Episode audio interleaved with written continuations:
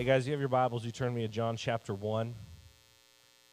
John chapter 1. We're going to read a little bit there this morning together about a very significant scene uh, in the very beginning of Jesus' ministry that involved two of his disciples, Andrew and Simon Peter. Leading up to this particular scene that we're going to look at, uh, John the Baptist will have had several different encounters with him. He will have seen him and he will have identified Jesus as being the Lamb of God. And then as we look here at verse 35 in chapter 1, uh, and it says the next day, John. That's John the Baptist that we're talking about in our scripture today. So let's read together verse 1 starting i'm sorry verse chapter 1 starting with verse 35 it says this the next day john was there again with two of his disciples and when he saw jesus passing by he said look the lamb of god when the two disciples heard him say this they followed jesus and turning around jesus saw them following and he asked what do you want they said rabbi which means teacher where are you staying and come, he replied, and you will see. So they went and saw where he was staying, and they spent the day with him, and it was about four in the afternoon. Andrew, Simon Peter's brother, was one of the two who had heard what John had said and who had followed Jesus. And the first thing Andrew did was to find his brother Simon and tell him, We have found the Messiah, that is, the Christ. And he brought him to Jesus, and Jesus looked at him and said, You are Simon, son of John. You will be called Cephas, which, when translated, is Peter. I want to tell you a story this morning about a man uh, by the name of John. Now, John was born several hundred years ago. In fact, it was 1725 to be exact. John's mother died when he was just seven years of age, and his father was the captain of a merchant ship. And so uh, he, he became responsible for raising John. So John ended up joining his father on sea voyages until the age of 18. And when, at that point, he joined the Royal Navy. But this didn't last very long because John very quickly tried to desert the Royal Navy. And so he ended up being relieved of his military duty and he went to work on a slave vessel. Now, John saw this work as kind of an easy way uh, for him to uh, he saw this as kind of an easy way for him to make good money. It was an easy life. And, and in the years that followed, John, John served on several different ships that were heavily, heavily involved in the slave trade.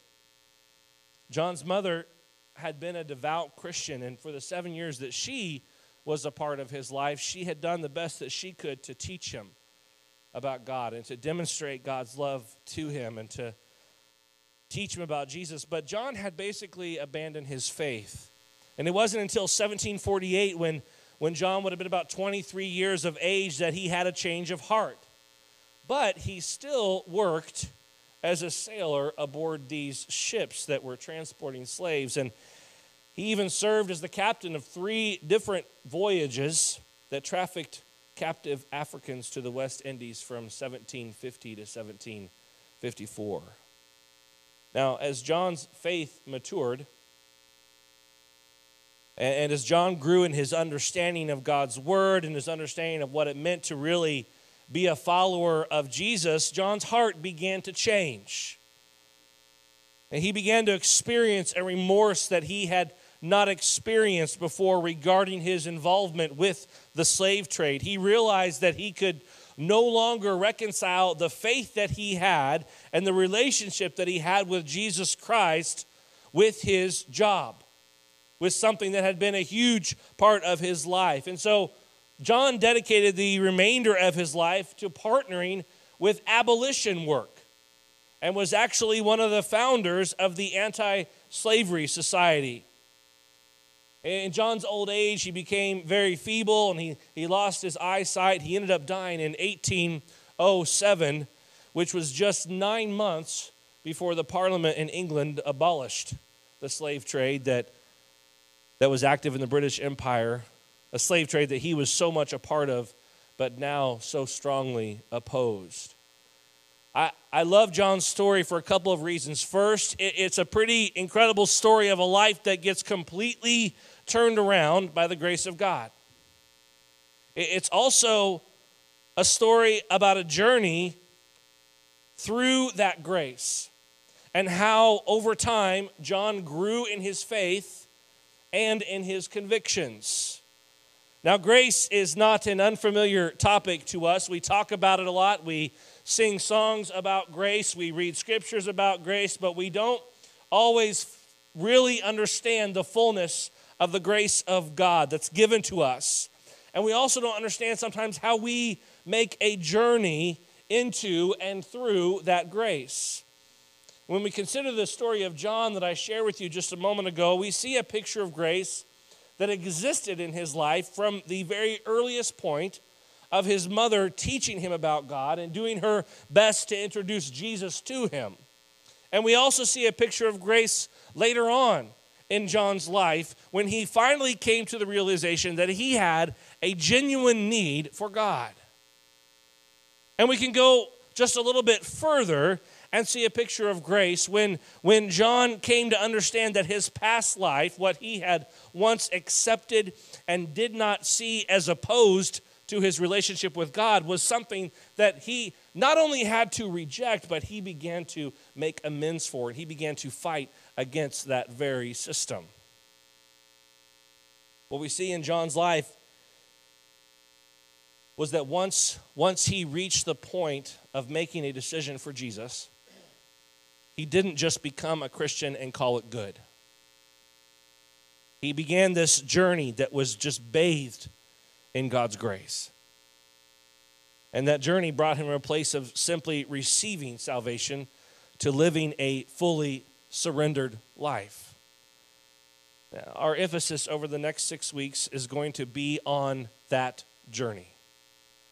The journey that we are invited into, that we continue on with God and His grace. And when we look at the life of Jesus Christ, we see that he was on a journey too. His life was in constant movement as he went from one place to the next, teaching and healing as he went. He never settled in one place. In fact, in Matthew chapter 8, we see Jesus speak to this.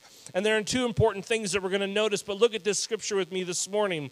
Then a teacher of the law came to him and said, Teacher, I will follow you wherever you go. And Jesus replied, Foxes have dens and birds have nests, but the Son of Man has no place to lay his head. And then another disciple came to him and said, Lord, let, let, let me go and bury, just let me first go and bury my father. And Jesus told him, Follow me and let the dead bury their own dead. It seems kind of harsh on the surface. But we have to understand what Jesus is saying here. There's two very important things. The first thing Jesus is saying is that there is a cost to following him.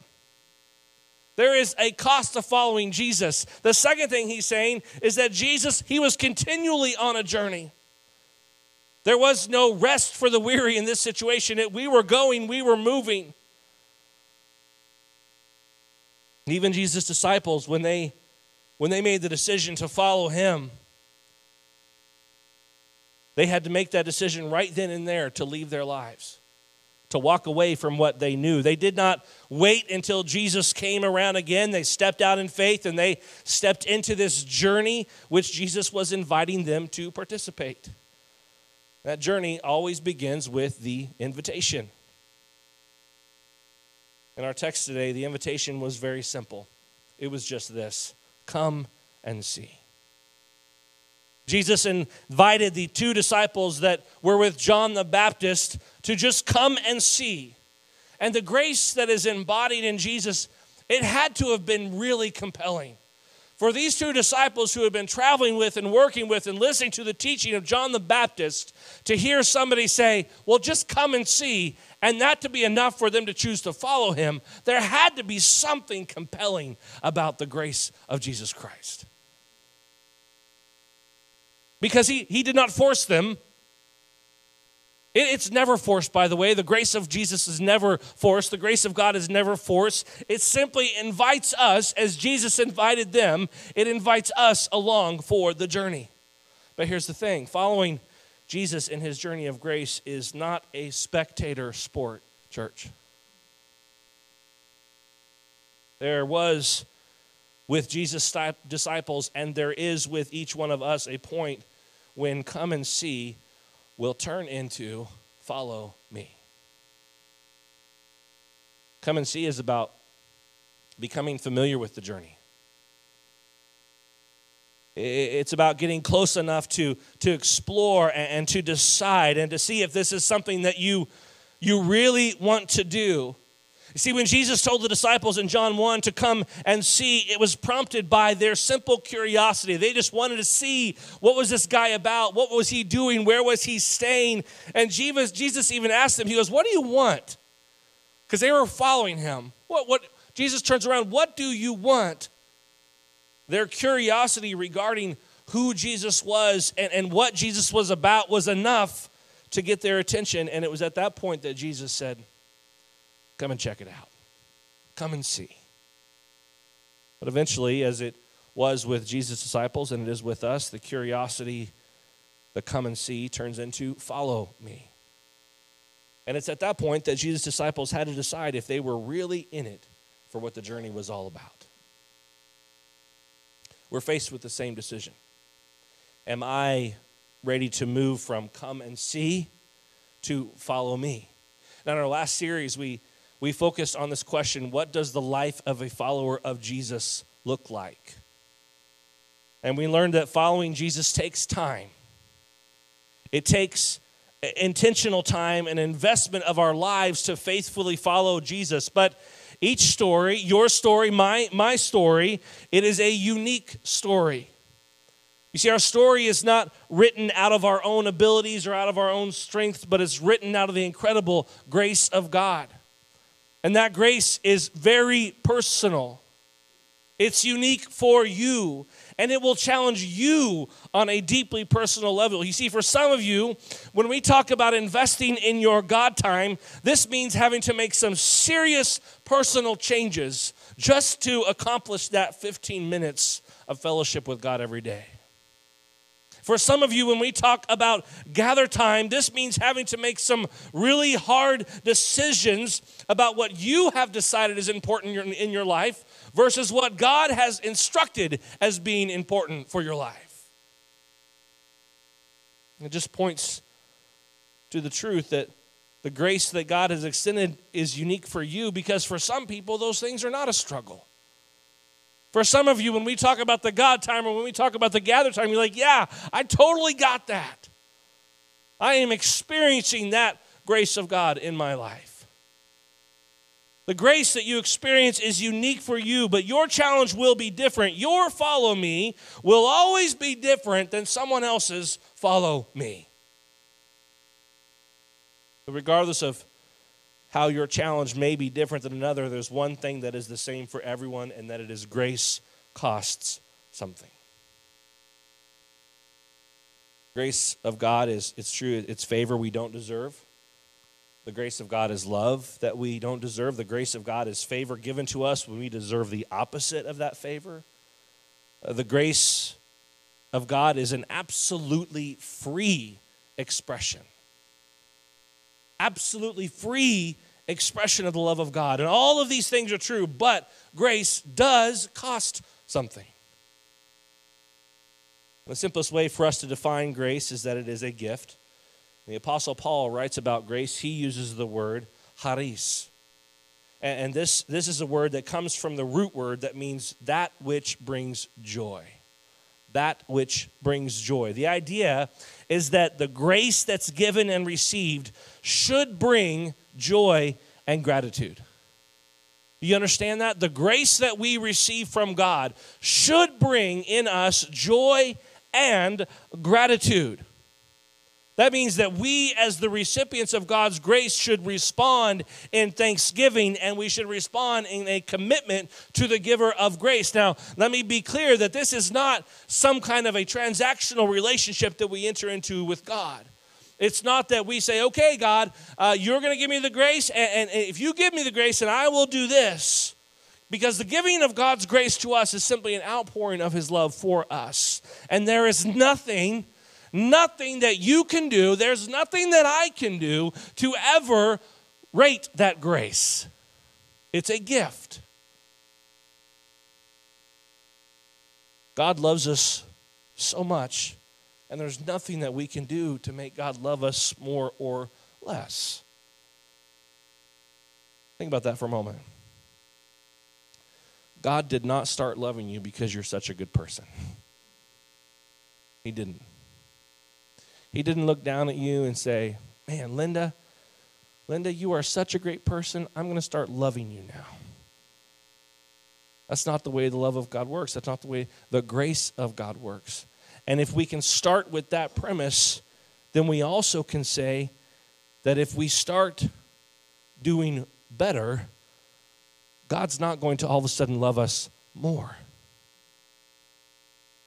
Oh, Haley, I see you're growing so much in your relationship with me. Now I'm going to give you more love. No. And on the same token, if you start to digress, if you start to fall away, God's not going to say, Well, you aren't where you used to be, so I'm not going to give you as much love as I had before. The love of God does not change. The amount of grace that is afforded to us does not change. Why? Because that's what grace is.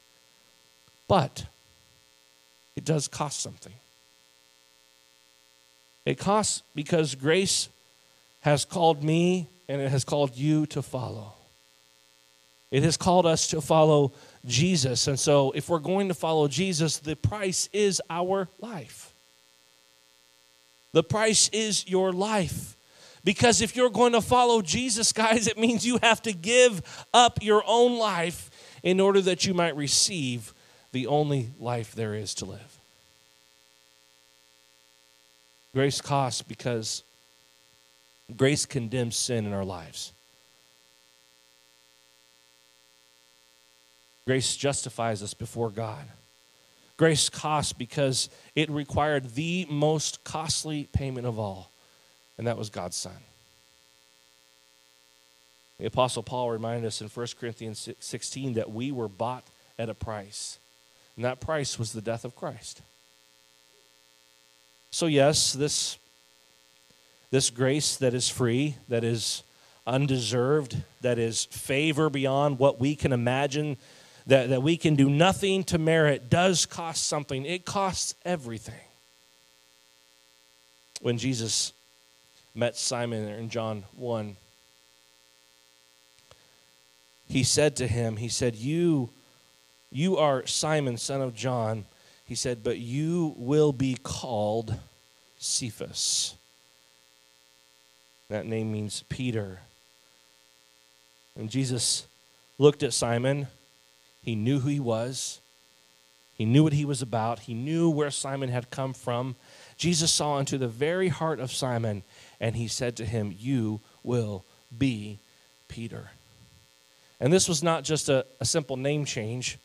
Uh, this was Jesus taking Simon from come and see to follow me to you will be. And here's what that means. For Peter, it meant a change not, not only in the very core of his life, leaving behind his job and his livelihood, but also leaving behind his attitudes and perhaps even his hang ups. And when we follow the life of Peter, what we will see is that he did still struggle. Peter didn't flip a switch and become everything that God had made him to be in that moment. Peter still struggled. Go read about it. He was a pain, he was difficult. He questioned, he argued, he thought better of himself than he should have. He denied Jesus. The name that Jesus gave him, which means the rock, would have certainly been called into question by some of those who were around him because throughout his life, he didn't get it right, and he certainly wasn't a rock. But here's the thing he never stopped his journey with Jesus. He never stepped out of the grace that had been afforded to him by Jesus. And it's towards the end of John's gospel that we see a significant point in Peter's life, a moment perhaps of full surrender when Jesus asked him this in John chapter 21, he said, Simon, son of John, do you love me more than these? Oh, yes, Lord, he said, You know that I love you. And Jesus said, Feed my lambs. And again, Jesus said, Simon, son of John, do you love me? He answered, Yes, Lord, you know that I love you. Jesus said, Take care of my sheep. And the third time he said to him, Simon, son of John, do you love me? And at this point, Peter's like, Jesus, come on, man. You've asked me this twice already. Do you love me? And he said, Lord, you know all things. You know that I love you. Jesus said, Feed my sheep. Very truly, I tell you, when you were younger, you dressed yourself and you went where you wanted. But when you are old, you will stretch out your hands and someone else will dress you and lead you where you where you do not want to go. And Jesus said this to indicate the kind of death by which Peter would glorify God. Then he said this to him Follow me. Come and see. You will be. Follow me.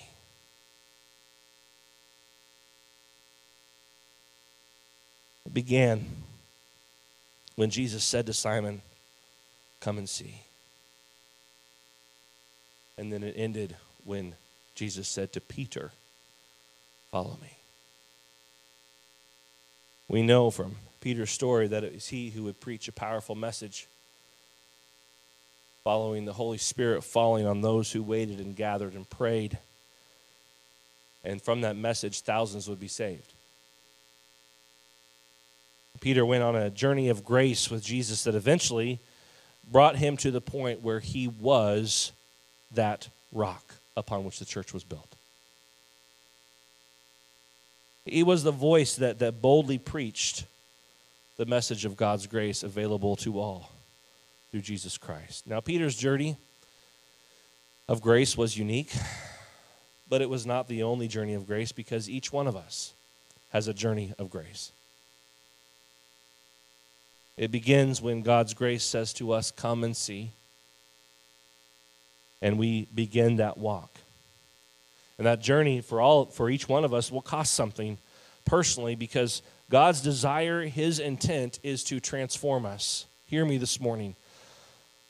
God's desire is to transform your heart, to transform your mind. Paul says it like this in Romans chapter 12, verse 2. He says, Don't copy the behaviors and the customs of the world, but let God transform you into a new person by changing the way you think. Then you will learn to know what God's will for you, which is good and pleasing and perfect. And transformation Here's good news transformation is not something that you have to muster your way up to or chase after. It's, this is not on you, guys. God says you need to be transformed, but then He does not place the burden of responsibility on you. Ezekiel chapter 36, look what God says. And I will give you a new heart, and I will put a new spirit in you, and I will take out your stony, stubborn heart and give you a tender, responsive heart the transformation that God is calling us into, that Jesus is calling you into, is a gift of God that He will do for you.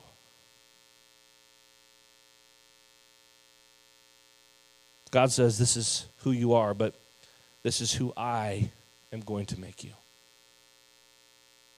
Just as Jesus said to Simon, You will be Peter. It is often said that Jesus loves us to meet us where we are, but he also loves us too much to leave us there. You've probably heard that, and it's true. You remember John, I talked about at the beginning of the message today. Well, John, whose full name is John Newton, experienced that incredible transformation. He went on a journey of grace with God that began when he decided that he needed to be serious about knowing God. That was his come and see moment. And it was later on in his life that he realized that God was calling him beyond come and see to follow me and to you will be. And his life became concentrated, consecrated fully to God. It's fully committed to God. And it was out of that incredible heart transformation that he wrote words like this Amazing grace, how sweet the sound that saved a wretch like me. I once was lost, but now am found, was blind, but now I see. It was grace that taught my heart to fear, and grace my fears relieved. How precious did that grace appear the hour I first believed. Through many dangers, toils, and snares I have already come. Tis grace hath brought me safe thus far, and grace will lead me home. The Lord has promised good to me. His word my hope secures. He will my shield and portion be as long as life endures. Yea, when this flesh and heart shall fail and mortal life shall cease, I shall possess within the veil a life of joy and peace. The earth shall soon dissolve like snow, the sun forbear to shine, but God who called me here below will be forever mine. When we've been there 10,000 years, bright shining as the sun, we have no less days to sing God's praise than when we first began. I bet you didn't know there were seven verses. See, when Jesus called Andrew and Peter to come and see, it was not long that he told them, I will send you out to fish for people. Jesus told them, If you follow me, you will be called, and if you are called, you will be commissioned. The life of a Jesus follower cannot be a sideline activity. The life of a Jesus follower does not reside on the bench. There is no retirement for the life of a Jesus follower. There is no, my time is done for the life of a Jesus follower. My father is 77 years of age and he is battling stage four terminal cancer. He only has a few years left to live. For as long as I can remember, my father has been a servant of the church. He has certainly done his time, he has certainly paid his dues. And I remember all of us kids kept urging my father to retire, dad, retire, dad, retire. And this was long before he was diagnosed with cancer. And he finally did retire in the sense that he stopped getting paid.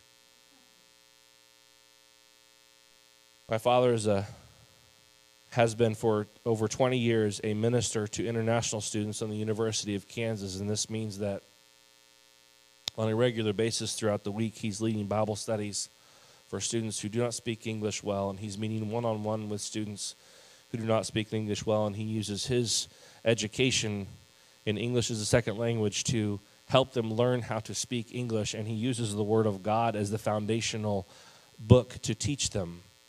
And these students write papers for their, for their classes, and they bring them to my father. And my father reviews them and helps them fix the things they need to fix. And he, and he takes them to the airport when they need to travel, and he lets them drive his car and have accidents in his car as they are learning how to drive in the United States.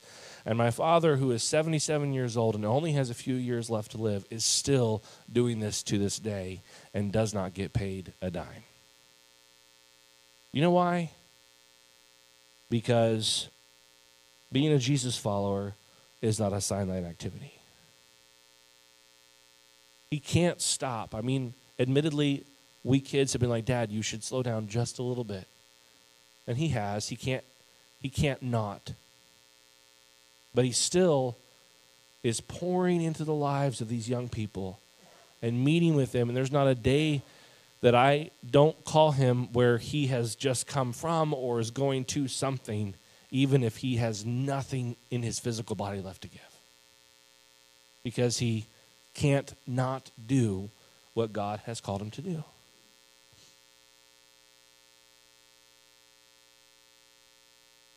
The journey of grace that Jesus is inviting each of us on begins with come and see.